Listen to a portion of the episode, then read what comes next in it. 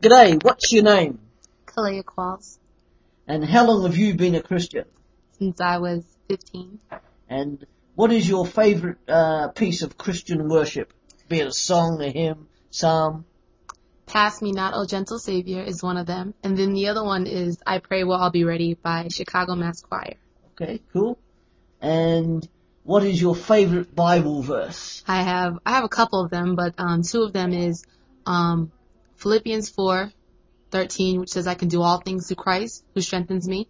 And then the other one is the seventh chapter of Second Chronicles, verse 14, which says, If my people who are called by my name will humble themselves and pray and seek my face and turn from their wicked ways, then I will hear from heaven and will forgive their sin and heal their land. Amazing. Amen.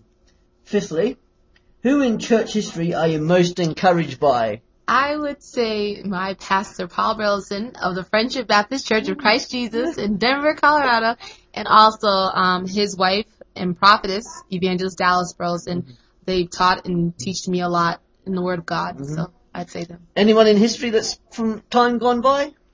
Um, Luther and his Why? um, Reformation Okay. and his ability to step out. When did God last answer one of your prayers?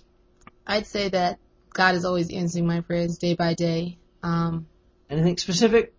Yeah, I asked God that He would just use me more in what I'm able to do. And one of those things is not only teach His Word, which He's opened up a lot of ministries through my church and everything, but also I play piano, and so I'm starting to teach a couple of people at my church. So that's been a blessing.